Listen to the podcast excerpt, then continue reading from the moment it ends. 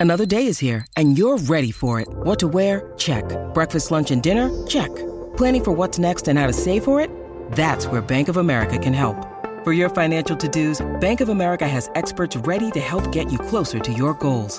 Get started at one of our local financial centers or 24-7 in our mobile banking app. Find a location near you at bankofamerica.com slash talk to us. What would you like the power to do? Mobile banking requires downloading the app and is only available for select devices. Message and data rates may apply. Bank of America and a member FDIC.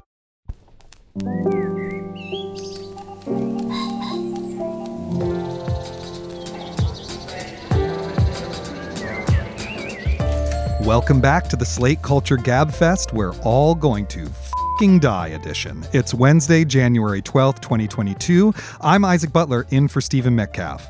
On this week's show, Don't Look Up is the new, I guess you'd call it satire from Adam McKay, skewering our nation's failures to meet the challenges of stopping climate change. It's got an all star cast, including Meryl Streep, Jonah Hill, Leonardo DiCaprio, Mark Rylance, and Jennifer Lawrence. We'll discuss the film and the response to it over the past month. Then, Sidney Poitier, I mean, where do you even start in talking about the colossal achievements of the first black man to win an Oscar for Best Actor and a man who had such a profound impact on generations of actors, filmmakers, and audiences? We'll start by talking to film historian and friend of the program Mark Harris about Poitier's legacy. And finally, Kathryn Schulz is a Pulitzer Prize winning journalist, and she has a wonderful new memoir out called Lost and Found. We'll be talking with her about the book and a recent excerpt from it, How I Proposed to My Girlfriend, which appeared in last week's New Yorker. I'm joined today by Julia Turner, the deputy managing editor of the Los Angeles Times. Julia, it has been a very long time since we've co hosted this show together. How are you? How are things in Los Angeles? Hi, Isaac. I'm so happy you're here today. Things are hunky dory. Oh, great. And we are also, of course, joined by Slate's film critic, Dana Stevens. Dana, this is the point in the show where Stephen always asks you to recite the title and subtitle of your book, almost like a religious litany. And so, as his substitute, the duty now falls to me. What is your book called and what is its subtitle? the subtitle is the hard part. I can never remember all the sections of it. My book is called Cameraman, Buster Keaton, The Dawn of Cinema and the Invention of the 20th Century, and it's available for pre order now. And it comes out in only two weeks, almost exactly two weeks, and just a week before your upcoming book. And you now have to tell us that title. Uh, yes, it is called The Method How the 20th Century Learned to Act. And this is a perfect segue to reminding listeners that Dana and I will be doing a joint book event at the Strand to discuss her book on Buster Keaton and my book on The Method. And it will actually be a live episode of this very show hosted by Stephen Metcalf. So if you'd like to see our beautiful faces in person, please join us at the Strand in New York City on February 3rd from 7 to 8 p.m. All right, shall we make a show? I'm ready. Don't Look Up is the new star studded comedy from writer director Adam McKay. In it, scientists played by Leonardo DiCaprio and Jennifer Lawrence discover that a comet large enough to end all life on Earth is set to hit our planet in six months. But as the clip we're about to listen to makes clear, they meet immediate resistance from the president, played by Meryl Streep, and her cronies, who worry about the electoral impact of the comet and soon try to find ways to make money off of it instead of saving the planet. It's all, of course, a big metaphor for how we've failed to respond to the threat of catastrophic climate change. Let's listen to a clip. So, how certain is this? There's 100% certainty of impact. Please, don't say 100%. Can we just call it a potentially significant event? Yeah. Yes. But it isn't potentially going to happen. It is going to happen. Exactly. 99.78% to be exact. Oh, great. Okay, so it's not 100%. Well, scientists never like to say 100%. Call it 70% and let's just let's move on. But it's not even close to 70%. you cannot go around saying to people that there's a 100% chance that they're going to die. You know? It's just nuts. And we should get some of our scientists on this, you know, no offense, but you're just two people that walked in here with Dr. Oglethorpe. Dr. Ogilvy. All right, Dana, you are our resident film critic, so let me ask you first what did you make of this film? Did you like it? Gosh, this movie. Okay, well, first of all, I should say that the discourse about this movie, I think, has been probably and will continue to be more interesting than the movie itself. The fact that mm-hmm. there's such division about it, there's so much fighting about it on social media, the fact that the co writers, Adam McKay, who's also the director, and David Sirota, former political advisor to Bernie Sanders, have been jumping onto social media to defend their movie against the mainly terrible reviews that it's gotten. And there's just been this whole meta discourse boiling around Don't Look Up that I think is more interesting than the actual movie. But since we are talking about the actual movie, this movie is a total mess. It takes forever to make its point. But this is a movie about which I will say if you question what role direction plays in a movie, here's an example of a movie that the worst thing about it is the direction. I mean, the choice of editing, the choice of framing, the kind of coaching and coordination of the performances. I feel like this is a sort of a mismanaged airport where planes are taking off and landing and everything is sort of happening at once in a vague chaos. And I'm I'm not sure that this movie is even sure how to accomplish what it is setting out to do. But what it is setting out to do is somewhat unusual and commendable, which is, you know, to have a really head-on, full frontal allegory about climate change that, you know, is is quite literally Leo DiCaprio and Jennifer Lawrence in your face yelling into the camera, the with the conceit being that they're yelling into a news camera as they appear on a news show, but really they're yelling at us about climate change. So it is a sort of attempt, I think, for Adam McKay to get out his anger his rage and his sense of um, of urgency about this issue. But I think it is also a great example of why that is not a good way to make art and it never really works or lands. And I'm very curious whether both of you had a similar reaction. Uh, yeah, I mean, for me, you know, I, I just feel like satire takes imagination, right? You have to create a sufficiently absurd scenario and then populate it with exaggeratedly flawed characters as a way of revealing some deeper truth about ourselves. And while this takes the tone of satire, it actually fails to do all of those things. All it does is take the Trump COVID response and then apply it to a made up situation as a way of illustrating what we're doing about, about climate change. So it, it just has this sort of obvious and repetitive feeling, especially since for what is purportedly supposed to be a comedy, it appears to entirely lack jokes. You know like like there are almost no jokes in the whole film which i thought was was was frankly bizarre. Uh, julia did you also feel this negatively about the movie? Weirdly your critical responses are causing in me the stirrings of a defense. So yes. Bring this it. is what So i was me- hoping let- would happen. Yes let me attempt to mount one. I, I fear it may be a defense um, stirred by my own poor expectations, but you know, so I'd heard that this movie was like a train wreck, Six Ways to Sunday, um, but this just seemed kind of fun in its vibrant badness, according to reports. Um, and it was fun in its vibrant badness, I thought. Um, or at least I thought that it was really interesting uh, and maybe not entirely successful, but a very different climate movie than, you know, The Day After Tomorrow or some of the ones that we've seen in the past, in that, as makes sense given Adam McKay's uh, previous efforts to explain the major fuck ups of modern society, right? He did The Big Short about the financial crisis. He did Vice, which I think was much less successful uh, about the Bush administration. Um, but p- part of why this movie is so, uh, your metaphor of a poorly run airport is very, very good, Dana. But part of why it feels like that is that it is trying to actually look not just up, but all around at the various cultural forces that leave us where we are, totally unable to face um, this threat. Uh, I thought that the skewering of Jack and Bree, uh, which are the morning show hosts played by Cate Blanchett and Tyler Perry, uh, as a particular evisceration of the media environment that allows us to take our eye off the ball, was spot on.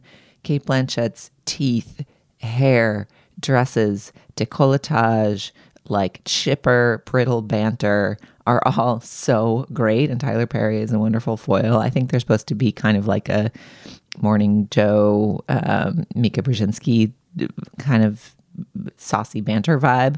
Uh, and it works really well. Um, I don't know. I just thought it was like weirdly smart about the media environment. The political stuff feels like idiocracy, except less funny because it's just reality. Um, to your point about the COVID response, um, this movie was written before COVID. You know, like this this movie is uh, an imagination of what the political response to a world threatening calamity would be. And lo, here we are. You know, like right? I mean, I mean, it, you know, it, it is not the movie's fault that it is lapped by world events. I I that and but you know at the same time, it's come out when it's come out. Do you know what I mean? And and uh, while I agree that the the media skewering is probably the strongest part, uh, uh, Tyler Perry is actually quite wonderful in the film, as is as is Cate Blanchett.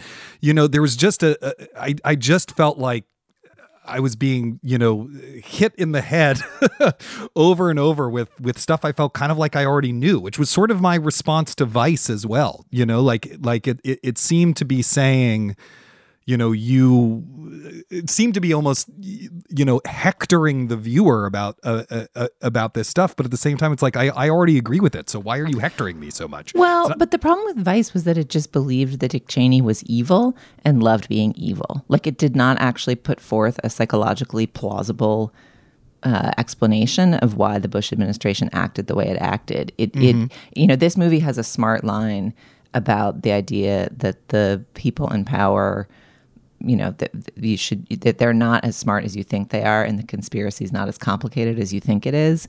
And that movie um, that line almost felt like it was talking back to vice. Like vice was a kind of hyper inflated um, conspiratorial theory of the case of the bush administration which is that it was uh, you know cheney remains this like cipher of maniacal evil at the core which is just not a plausible way to think about history. And and this movie seemed more emotionally sophisticated um, it's just what it's showing us is uh, a chaos we're sick of and is like a little too close to home, I think. Um, I, I, don't know. I mean, I, I will also say I'm grading on a curve because there was a part of me that just looked at this and was like, well, at least this is like about something and has some fun performances. And, you know, I, I'm probably the least, you know, Marvel Cinematic Universe bashing of the regulars on the show, but like, it felt unpredictable. I, I was surprised by it, you know? Mm. Yeah, no, I kept being curious to see what happened next, but it was but it was a little bit of a watching a train wreck unfold kind of curiosity. I think also that if this had been made, written and directed by someone who was new on the scene, not necessarily their first film, but you know, some young filmmaker who was trying to address climate change in this urgent way, but the fact that this is this veteran comedy director who's made some of the great comedies of the 21st century and that he seems to be going down a little bit of a, a rabbit hole of, of madness with his last couple of movies. I mean, both Vice, the Dick Cheney biopic, right, with Christian Bale. I mean, also a chaotic, crazy planes landing kind of movie that had things like, you know, ending credits that happened 40 minutes before the ending that were the fake ending credits. It was full of these kind of stunts and tricks and fake outs, which this movie also uses. We haven't talked about them all yet, but you sort of never know when he's going to cut away to something else. And you'll randomly see, you know, people all over the earth who are unrelated to the story. And I just felt all of that was so crudely and sloppily handled for a person who really has the tools to do something more sophisticated. And I mean, a general example I would give is that there's this kind of image of the populace acting as one that happens over and over in this movie, and it becomes more and more embarrassing each time as a way of just understanding, you know, the way that that mass events are reacted to by huge populations of people. I mean, obviously, in the age of social media, that is a very heterogeneous and chaotic reaction. But over and over again in this movie, we have these moments where suddenly people start coming out of bars and park you know getting out of parked cars and staring up at the sky and suddenly all believing in the comet. There's a scene like that right? Or or i don't know the, the protagonist will be sitting in a bar talking about the comet and suddenly the servers and the other patrons are all coming over to ask them questions. There's this sort of condescending idea of the people in this movie and their monolithic responses to things whether they're being mocked as kind of sheeple or they're being seen as you know rising up as one that is just not the way masses of people disagreeing about topics actually works.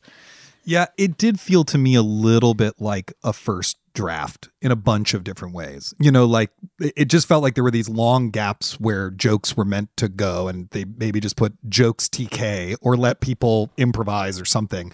The, you know, sort of lack of unity around the performances was very strange. In, in particular, Mark Rylance, who's normally a brilliant actor, delivers what I think is probably a career worst work in this film. Our new Bash 14.3 uh, phone is fully integrated into your every feeling and desire without you needing to say one single word. If I feel How what the Mark Rylance performance is incredible. You think that's a career worst performance? I was yeah. like Yes. Oh, what?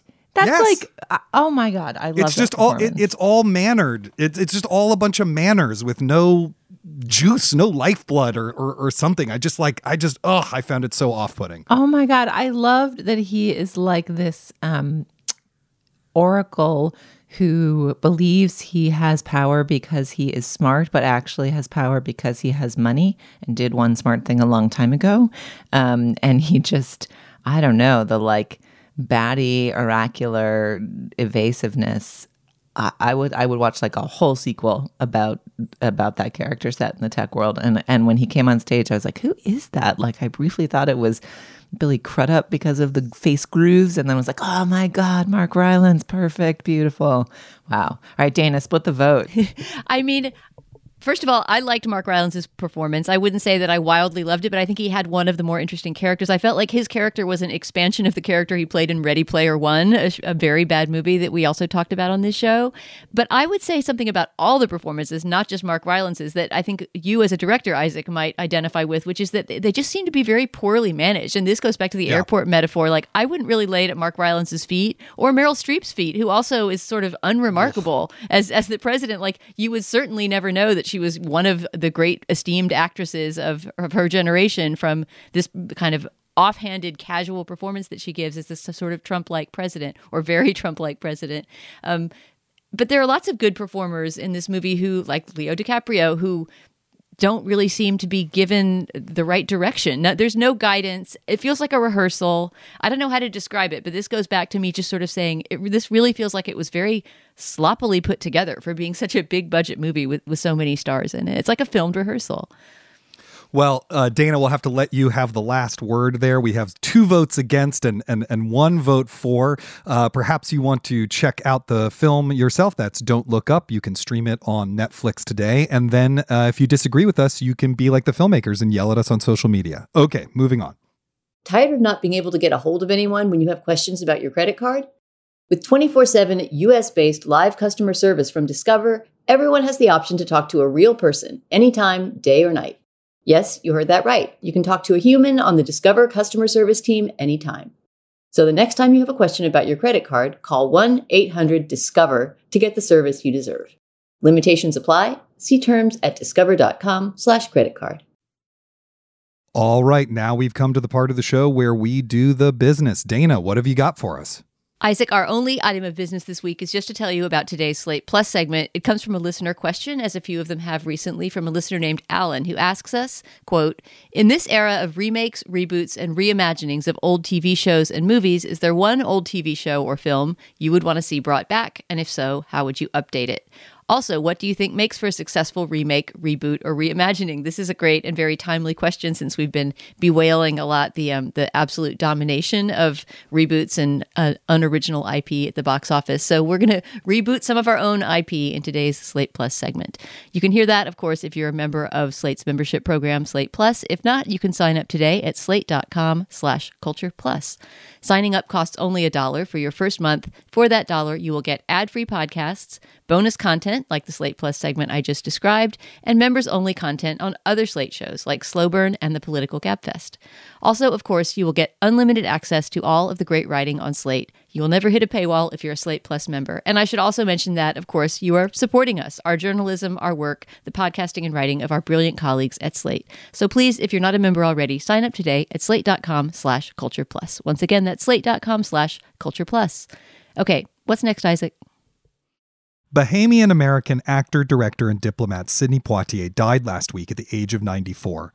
Over the course of a trailblazing multi decade career, Poitier absolutely transformed American filmmaking and, in particular, representations of black people on screen. And he was the first black actor to win the Best Actor Oscar in 1964. We are joined today by film historian and journalist Mark Harris to discuss Poitier's career and legacy. Mark, thank you so much for joining us here on the Culture Gab Fest. Thanks for having me, Isaac. Mark, your classic book, Pictures at a Revolution, discusses Poitier and his career in depth. And one thing that you address both in that book and in the wonderful obituary you wrote of Poitier for Entertainment Weekly is the very difficult minefield that he had to navigate to have the career that, that he had in the mid 20th century. Can you talk a bit about that? Because his work goes through several different phases in response to a lot of different and in many ways irreconcilable cultural pressures, right?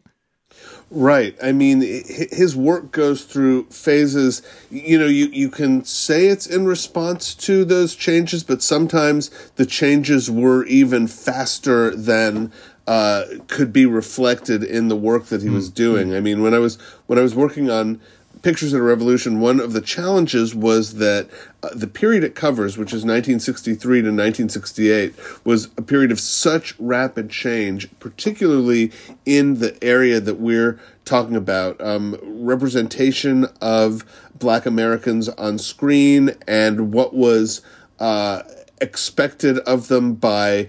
Uh, white audiences, by older audiences, by younger audiences, by black audiences, the degree to which the black audience was even recognized as a major demographic by Hollywood, which it really was not until around 1967. Um, there was so much uh, that Sidney Poitier was asked to navigate implicitly uh, just in his choice of roles. And he was acutely aware of that. Like before he ever stepped on screen, he knew that he would be judged for taking a particular part. Um, and it was, you know, challenging and, and terribly constraining and, and frustrating for him, I think. And uh, just the fact that on the occasion of his passing, we're able to talk about even a few of his performances rather than just his sort of path breaking barrier breaking cultural legacy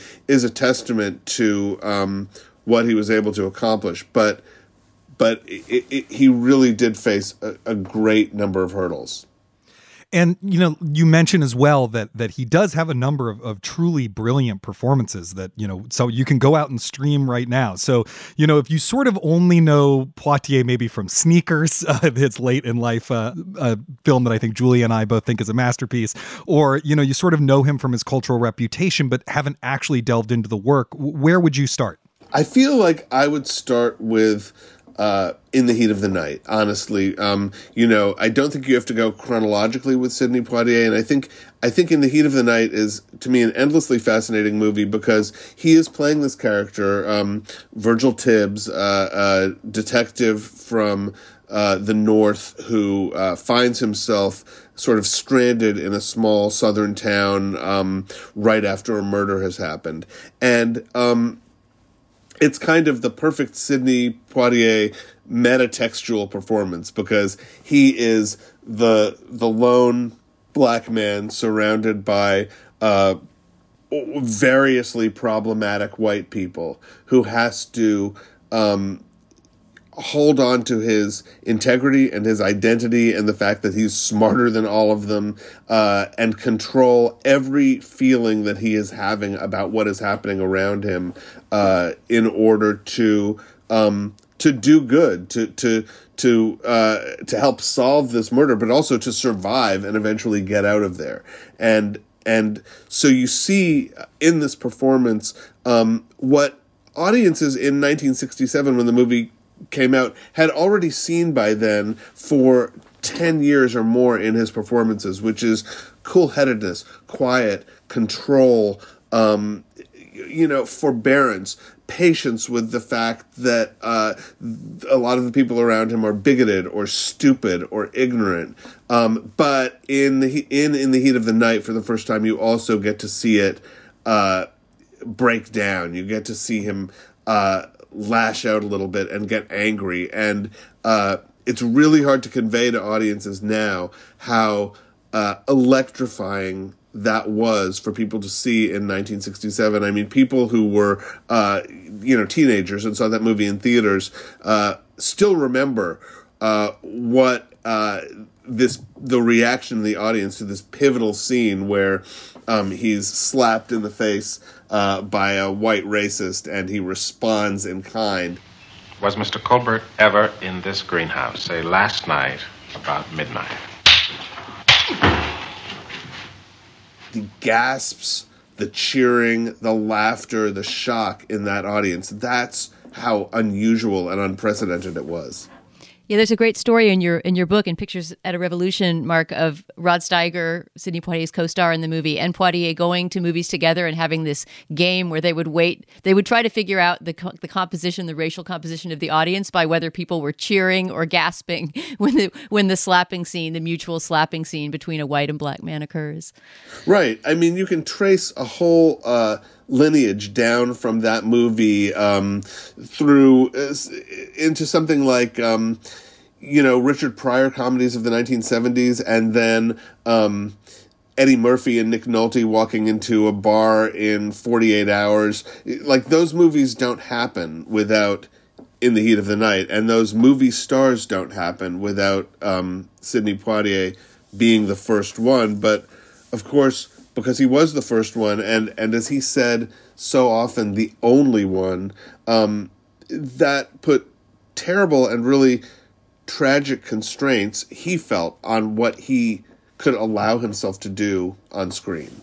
Right, and as one example of that, Mark, the the role that he won his first Oscar for, and I believe the first acting Oscar ever given to a black actor, um, was was Lilies of the Field, which, as you say in your tribute to Poitier, is is really kind of a, a melodramatic um, and extremely hagiographic movie that makes him into that kind of saintly figure that he just starts to move away from within the heat of the night. I wondered if you could talk about that tendency, especially pre in the heat of the night, for him to take on only saintly roles, and the fact that he himself said he didn't want to play villains there's something that he said in a 1967 interview that you, you quote in your tribute to him that I'm just going to read about about that about his refusal for many years to play bad guys in movies. He says, "It's a choice, a clear choice. If the fabric of the society were different, I would scream to high heaven to play villains and to deal with different images of Negro life that would be more dimensional. But I'll be damned if I do that at this stage of the game. So that's from a 1967 interview when he is starting to move beyond that kind of characterization a bit. But I wonder if what you would have to say about that that stage of his career when he could essentially only play perfect men.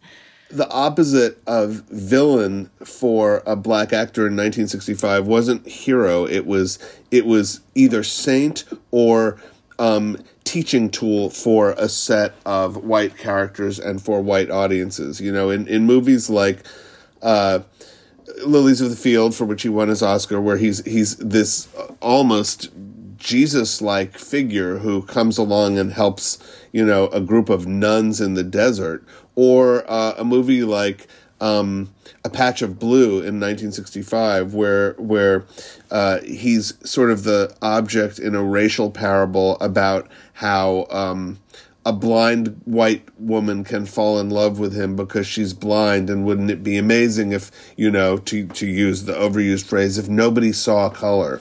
Um, you know the the the characters that he was given the problem wasn't that they were all good guys. It was that um, until f- very much later in his career, they weren't fully realized, fully um, dimensional protagonists, uh, and and so I think he was he was confronting his own strong beliefs about who he could and couldn't play, but he was also confronting the reality of uh, what was offered to him, and and frankly, trying to avoid some minefields that he was very uh, smart to avoid. I mean, I, I write about um, his performances in two uh, big 1967 movies, In the Heat of the Night and Guess Who's Coming to Dinner, but he was almost. Um, uh, in a third movie uh, from that year, Doctor Dolittle, where where he was sought to play a really horribly sort of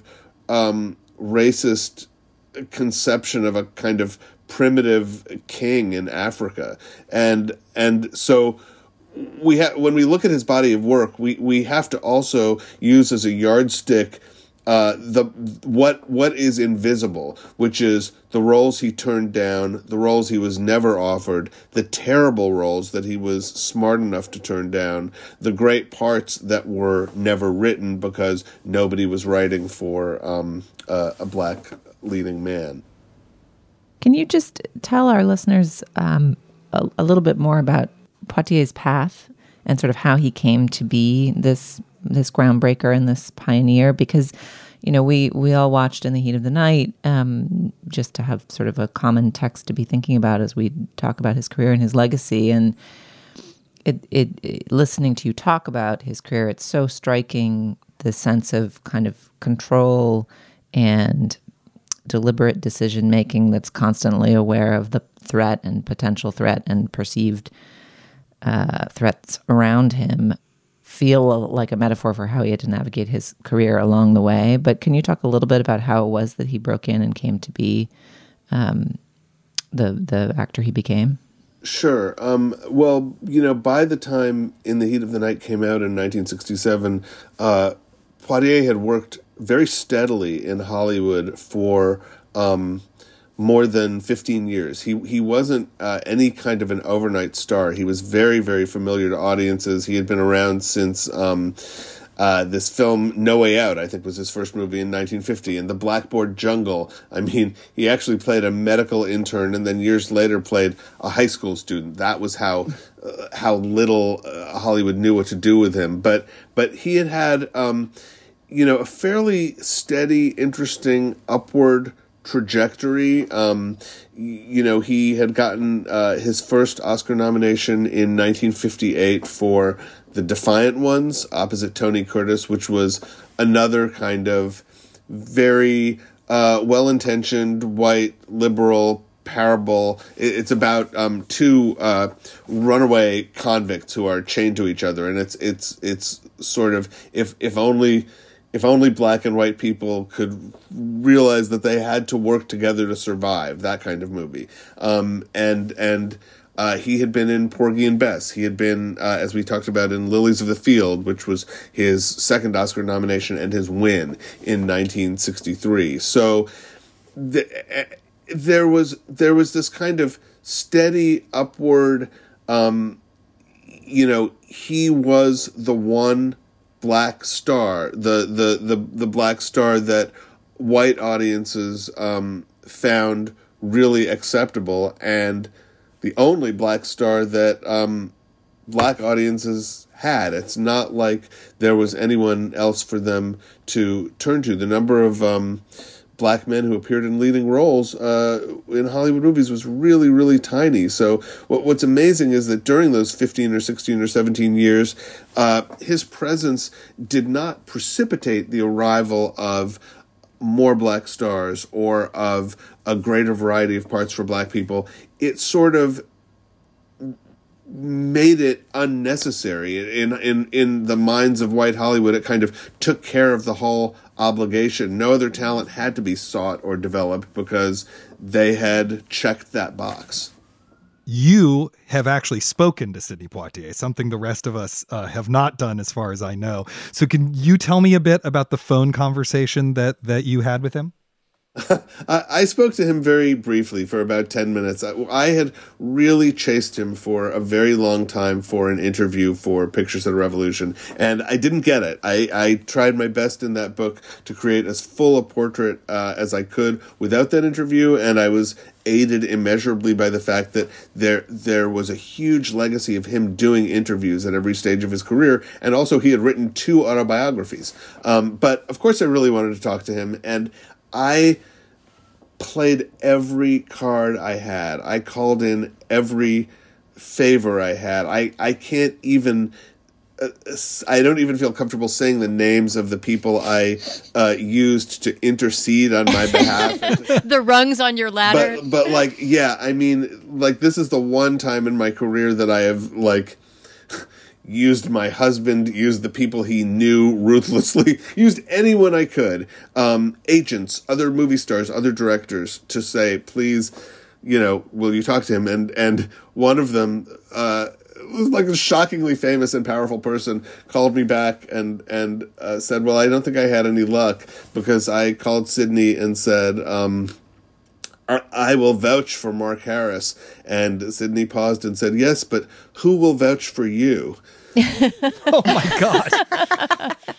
and um, so then I, I, he did agree to get on the phone and talk to me, and um, of course he could not have been lovelier and more gracious and more gentlemanly. And I explained to him the kind of book I was doing and what I was interested in, and and you know he just very gently said that um, he he would not try to get in my way, but that that just wasn't a, a time in his life or a period in his life that he felt um, comfortable revisiting and that he felt he had said all that he had to say about it. But, you know, it's the very uh, rare moment when getting turned down flat just gives you this wonderfully warm feeling. You know, I think I walked around in a daze for two days thinking, oh, I, I talked to Sidney Poitier. And then maybe on the third day I was like, oh, right, but I lost. but it was, it was a pleasure to, it, it was a pleasure to go down to defeat at his hands. You know, he, he, and I really understood it because, um, you know, he had had terribly rough and condescending and nasty treatment um, from any number of journalists uh, during the period that I was writing about. And, and if anyone was entitled to just to not trust me, frankly, he was. Well, Mark Harris, thank you so much for joining us here on the GabFest to talk about the life and legacy and work of the late, truly great Sidney Poitier. Thank you so much for having me. All right. Well, uh, if you've never seen it, In the Heat of the Night is streamable from any number of places. Uh, uh, it's a great movie. And if you've never read it, Pictures at a Revolution is truly one of the best books about Hollywood out there. Pick up a copy and read it today. All right. Moving on.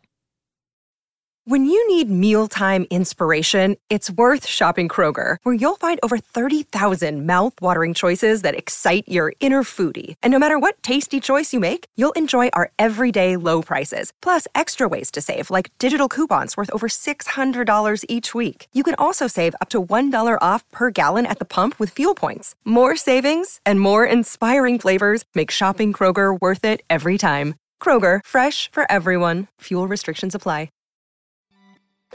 I want to tell you about a new show from the Financial Times called Life and Art from FT Weekend, hosted by me, Lila Raptopoulos. Life and Art is twice a week. On Mondays, I have a guest on to talk about life and how to live a good one. Everything from winter travel to cooking to living more creatively. And on Fridays, we talk art. Two FT journalists and I discuss a piece of culture that's in the air new music, movies, and more. Find Life and Art from FT Weekend wherever you listen. I asked my girlfriend to marry me on Ash Wednesday. It was an accident, not the asking, the timing. The asking had been on my mind for the better part of two years. So begins How I Proposed to My Girlfriend, a beautiful essay by Kathryn Schulz in The New Yorker that is itself excerpted from her wonderful new memoir, Lost and Found, which is out this week from Random House. Kathryn, thank you so much for joining us on the Slate Culture Gabfest. I'm so excited to be here. Thanks for having me. So, can you tell us a bit about the book? It, it, it's a memoir. What is the story it's telling? And, and at what point in living through that story did you realize you wanted to write it as a book? It's actually telling multiple stories. One of them is uh, quite a sad one. It's the story of uh, losing my father and, and, grieving him after his death in 2016. Uh, and the other one is a very joyful one. It's a love story about uh, my partner who I met not long before my father died and married not long after he died. So those personal anecdotes anchor the book uh, and, and certainly merited the the um, title of memoir. But quite a lot of the book is about these larger categories of human experience, about uh, losing things, um, not just loved ones, but but the whole range of things we can lose. You know, keys, cell phones, elections, uh, faith, a sense of ourselves, uh, and and then conversely about all the many wonderful kinds of things we find, including but not limited to love. So, what was you know your process like for for for writing it? You're obviously your training is as a journalist. That's your your background. You've won a Pulitzer Prize in it. Um, uh, was it? Did you do a lot of research for it over the course of of imagining its kind of overall structure and writing it? I did a lot of research. Um, you know, partly I suppose one could unkindly call some of it procrastination. You know, it's a lot easier to to read a bunch of wonderful books than to sit down and write your own. But I was mm-hmm. actually quite new to memoir and in some ways new even to to personal writing at all. I mean, I'd done a little bit of it, but not much. Uh, and so I did feel uh, some sense that I should sit down and, and acquaint myself or reacquaint myself with the genre. Uh, so I did a lot of reading. Um, there was comparatively little uh, research in the sense of kind of reporting or, or the other things I'm accustomed to doing as a journalist that went into this book, but not not at all. I had a lot of fun learning about uh, a handful of stray topics that make their way into the book, like you know. Um, meteorites and uh, the the history of, of how we uh, set about searching for human beings when they go missing and things like that. Kathryn, this maybe comes out of what you were just saying about this being the most personal thing that you've written, certainly the most personal book you've written. I was just thinking about how both different and the same this book is from Being Wrong, your first book, written quite a while ago now 10 years ago or something like that which mm-hmm. is a highly reported book that more resembles i think your journalism for the new yorker in that you know you're you're exploring a lot of um, fact- different factual fields and bringing them together but like this book it's animated by a very personal and passionate idea and I, I guess this is a question about what kind of work you had to do as a writer to find this different voice that you find in this book, which is extremely personal and intimate, and in which you really you describe two of the most personal experiences and difficult to describe experiences a person can live through, which is losing a parent and falling in love. How did you free yourself to do this kind of writing? The truth is, it interestingly did not feel that different to me from writing my reported pieces. I guess I always feel incredibly passionate and personal about what I'm writing, even if there's no first person in it. Um, so the the work of putting the book together, you know, was different because, as you say, there there wasn't a lot of reporting. But when it came to sit down and write, um, I don't know. I think there's just there's a voice in your head, or maybe there's a lot of voices in your head, and in some cases, you know, love stories, grief stories we we tell ourselves those. I don't want to sound wax all Joan Didion here, but but we tell ourselves those whether or not we're writing them down, right? We we're always rehearsing our love story in some senses because people say things like, "Well, how did you guys meet?" You know, or you, you derive. I think I think whenever you're in love, you derive real delight in in talking about how it came to be, and of course, when someone dies, we we mourn them in part by eulogizing them uh, formally and in our day to day lives. So the the conversation about these intimate experiences was already happening kind of in my head and around me and it did not feel like that drastic of a of a shift to just sit down and put it on paper. I'm curious to hear sort of how much writing was a way of processing these big emotional experiences for you or how much writing was a way to try to capture what you had already processed outside of writing. Um, you know, I think our listeners know I lost my father this year and also had a baby within the span of five weeks. And so, although it is a different joy bomb than finding love, um, can certainly relate to the feeling of great sadness and great wonderment at the same time. Um, and Steve and I actually were talking a couple weeks ago about writing, that sort of a, a push toward writing as a way of thinking about loss um, and experiencing loss. But I'm I'm curious, sort of, how much of it was a during thing, and how much of it was a okay, I've I've figured something out thing. Well, I would have said it was all kind of an after the fact thing, but uh, in retrospect, I think it was kind of a um, conveniently in the middle at a pause thing, uh, which is to say, I, I didn't feel while writing this that I was writing it as an act of catharsis. I felt that I knew how I felt about my father's death and had moved through a lot of the uh, kind of most intense early grief by the time I sat down to do it, and it felt um, it felt much more like okay, I've had the emotional process, and, and now I have to go through the intellectual process of figuring out how I can best communicate this to readers and, and do so um, in ways that do help explore these other categories that are, or these larger categories that are of interest to me.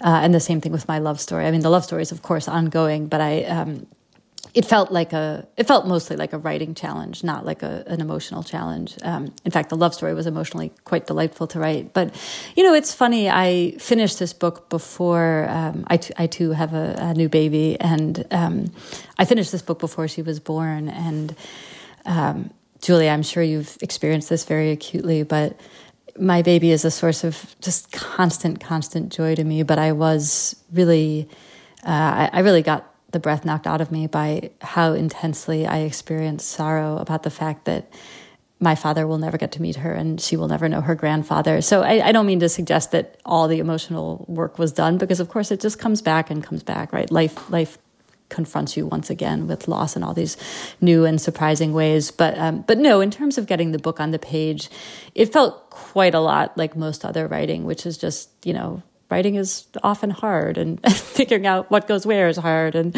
figuring out what you know doesn't need to be in there at all after you've written 10,000 words about it it, it mostly felt like very familiar kinds of writing challenges as long as we're talking about what goes where, I'm very curious about how you decided to structure this book because it's not chronological, which is interesting. These two experiences that you're writing about actually overlapped meeting your girlfriend, now wife, and losing your father, so that they did get to meet each other. I believe there were 18 months that he was alive that you were with her. Is that right? Yeah, that's exactly right. But yet you start the story with him and even with his parents' story and really eulogize your father beautifully. And by the way, the character portrait of him that emerges is so precise and so intense that I, it makes me feel like I have met him and I wish that I had. Um, but you really don't introduce uh, the, the, love story until after you've told your father's story, and then they, you know, sort of f- fold back on each other. And I wonder what was the thinking in, in structuring it temporally in that way. Well, first of all, I'm just so happy to hear that you feel like you met my father. There's almost nothing I, I would rather hear from a reader about their reaction to this book. Um, yeah, structure. As I said, strangely, I, I, understood the structure of this book from the very beginning. Um, it's in for, for people who haven't picked it up yet. It's it's written in three parts. Uh, it's called Lost and Found, and the three parts are Lost, Found, and and.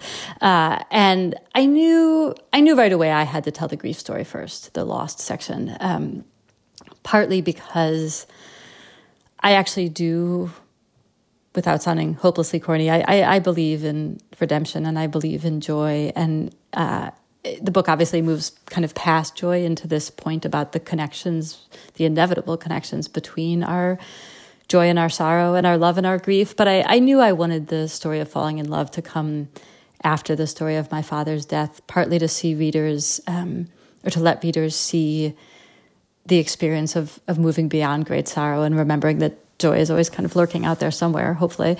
Uh, so that was obvious to me. It did have a kind of wonderful side effect, which is you're right, right? The story is not told strictly chronologically. And in order to tell the story of falling in love with my partner, I actually had to take us back in time to before my father had died, uh, which turned out to be kind of a great experience in the sense that I, I kind of briefly got to bring him back to life in this book. You know, we literally watch him die and then and then he shows up again so that he does meet my partner, you know, and we got kind of one cycle of life together, you know, 18 months is pretty much, you know, one birthday, one anniversary, you know, one Hanukkah, one New Year's, and uh, and so it was it was sweet to me to have him reappear in the pages and and have the two of them kind of meet on the page in that way.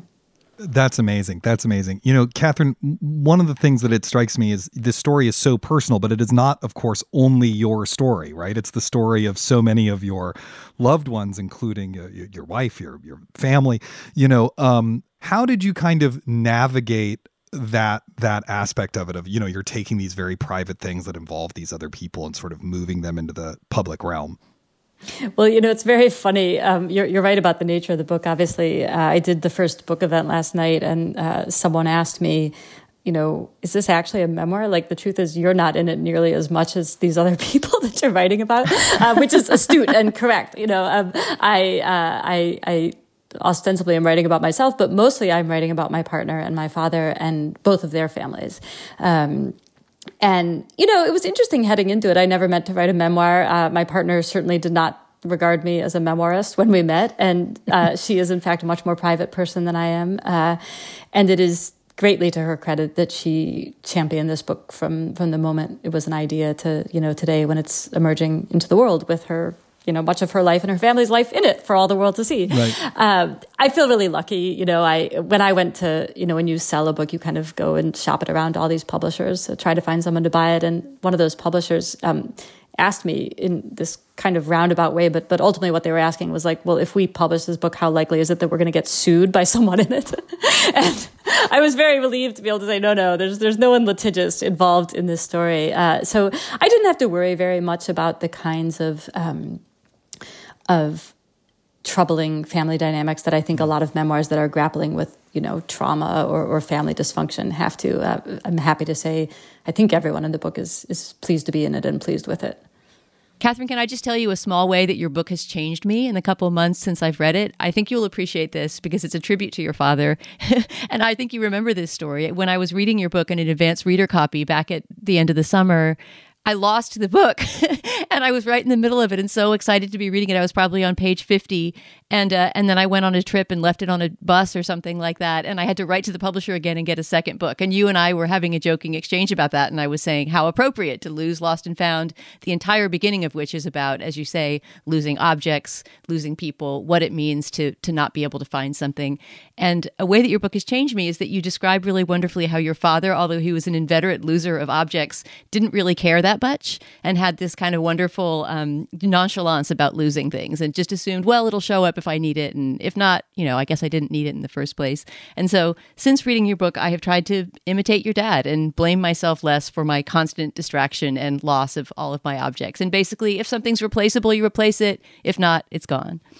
Well, he would be very pleased that his uh, kind of nonchalant attitude was contagious like that, and it does seem to me like you know part of part of what the book is trying to help us figure out is is how to let go of these more trivial losses that there's there's nothing to be done about except call the publisher and ask for a new copy. Um, but Dana, I should also say he loved your work, so he'd be specifically thrilled oh, that, that you loved so the book wonderful. and had a res- reaction to him as a character. That's so so touching to hear. Wow, thank you. Well, we are so grateful to you for coming on the show and uh, so pleased that you have been our guest this week. Uh, listeners, you should not be nonchalant about Lost and Found uh, from uh, out this week from Penguin Random House. You should definitely pick up a copy and let us know what you think. Uh, Kathryn Schulz, thank you so much once again for joining us. Thanks so much for having me. It's a total pleasure. All right, moving on. All right, now we've come to the part of the program where we share our endorsements. Dana, what have you got? Isaac, listeners who follow me on Twitter may have already heard me raving about my endorsement this week, which is David Ehrlich's video countdown of the best films of 2021. Is this a tradition that either of you are familiar with? David Ehrlich's montages of end of year Yeah, montages of the movies of sure. the year. They're so Uh, no. wonderful. This is the thing he's been doing. It's on Vimeo this year. I don't know where he, he usually puts them, but for many years now, at least, I don't know, five years that I can remember going back, David Ehrlich, who is the film critic at IndieWire, one of the critics at IndieWire, makes a video montage of what he considers the 25 best movies of the year. And it is always, always a total delight and a joy. It usually drops sometime near the beginning of the year. It just dropped this week. And it's just always a magnificent job of editing, really funny, witty, beautiful music choices, often very moving passages. Um, it's hard to describe, but he puts the movies of the year together in a way that they sort of tell stories. So he'll sort of put together, you know, scenes of people running or, you know, moments of a, a character weeping or of giving birth or the sort of thematic um, threads that connect the films. He just always manages to make it into this really soaring document that makes you want to see every single movie in the countdown. And even though I'm a film critic and have usually seen the majority of them, I always come away from these montages with a scribbled down list of a few titles that I haven't caught and really want to see. Um, it's just really, really fun, and it's a great tradition of the year. It always sort of feels to me like it's sort of like um, the the King's Day marks the end of, of the Christmas season, right? The the, Right. the Day of Kings or whatever it's called. This sort of marks the end of uh, the the movie year to me when David Ehrlich's montage drops. So we will put a link to that on our show page, and you should also, if you're interested in movies, follow David Ehrlich on Twitter because he's he's always a fun follow. That's great. That's great. Uh, so, Julia, what have you got for us this week? Today, my endorsement is Lego, a specific Lego set number 10280. This is the Lego Flower Bouquet. Um, it's part of the Lego Ideas collection, which is, um, I think, is basically like Legos for grown-ups. is maybe the best way to summarize it. They have like an elaborate, like mechanical typewriter set. They have all kinds of interesting ones. Um, but uh, with this Lego flower bouquet, you can build an actually like slightly beautiful uh, bunch of flowers. And if you are someone who has assisted uh, your children or yourself with lots of Lego builds over the years, you will be impressed by the very creative uses of Lego parts to make quite realistic flowers. There's some roses. There's some kind of foxglovey looking things. There's some asters. There's a California poppy. Um, but the construction makes very creative use of Lego pieces. There are um, crowns that are used to make sort of a bit of thorny bramble. There are surfboards that are used to make sort of the tip of some fronds. Um, and Uh, most notably, the car hoods in a kind of dusty rose become the expanding petals of a sort of peony rose type flower. Anyway, it's a really nifty bit of Lego design. Built it with my children. It was super fun. Now it's on my desk and uh, I don't have to add water to it. Actually, I did have to put water in the base to keep it from tipping over because all those car hoods were slightly top heavy in the vase I found that made it look lovely. But um, you don't have to change the water in it very often. Uh, so that is Lego Flower Bouquet 10280, a 756 piece kit from Lego. That that's amazing, Julia. I'm glad you told us where it is because I always feel like when I'm done assembling a Lego thing with Iris, the next question is like, "Well, now what do I do with it?" Which uh, is often she plays with it and then destroys it, and then I have to rebuild it. Yeah, we have like a whole cupboard of like Ninjago temples and discarded dragons and half assembled Lego Trevi fountains that um, we are going to move in a few weeks, and I'm, I'm wondering. whether they'll make it. Wither, wither the many Legos. So we'll see. well, I thought I would hit us with a uh, Sidney Poitier related endorsement this week, which is for Percival Everett's novel, I Am Not Sidney Poitier. Um, it's a sort of indescribable. Uh, road trip comedy about sort of what it's like to live under the legacy of, of Sidney Poitier and his film work. But the way it does this is it's about a young man who looks exactly like Sidney Poitier and whose name is not Sidney Poitier uh, and is the adopted son of Ted Turner. And he goes on this kind of, uh, you know, bildungsroman throughout the United States to find himself, but he keeps finding himself trapped in the plots of various Sidney Poitier movies, although you don't actually need to know the plots of those movies to to enjoy the book. I did not the first time I read it. It's very funny, it's very strange. If you like the work of Charles Portis, for example, you'll really dig it. Um, Percival Everett's a, a, a really wonderful, prolific and fascinating writer. Uh, and I Am Not Sidney Poitier is one of his funniest books. So that's what I'm going to uh, uh, recommend this week. That sounds fantastic. Oh, I'm, I'm scribbling it down right now. That's a book that it sounds like you dreamed. So I'm I'm uh, delighted yeah. that it's real. It does sort of sound like you were eating some spicy nachos while watching a Poitier marathon on TCM and then passed out. And then that was the dream, right? yes, exactly.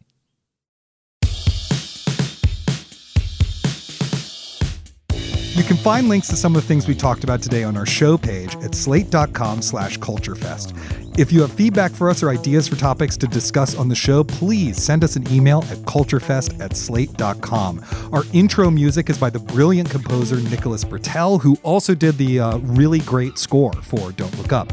Our production assistant is Nadira Goff. Our producer is Cameron Drews. For Dana Stevens and Julia Turner, I'm Isaac Butler. Thank you so much for listening, and we'll see you soon.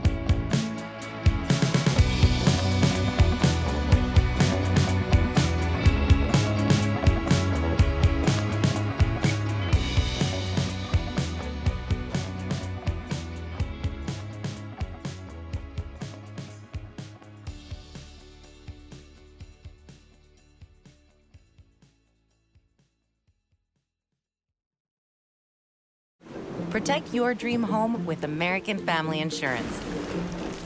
And you can weather any storm. You'll also save up to 25% by bundling home, auto, and life. American Family Insurance. Get a quote. Find an agent at amfam.com. Products not available in every state. Discounts may not apply to all coverages on an auto or home policy. Discounts do not apply to life insurance policies. Visit amfam.com to learn how discounts may apply to you. American Family Mutual Insurance Company SI and its operating companies American Family Life Insurance Company 6000 American Parkway, Madison, Wisconsin.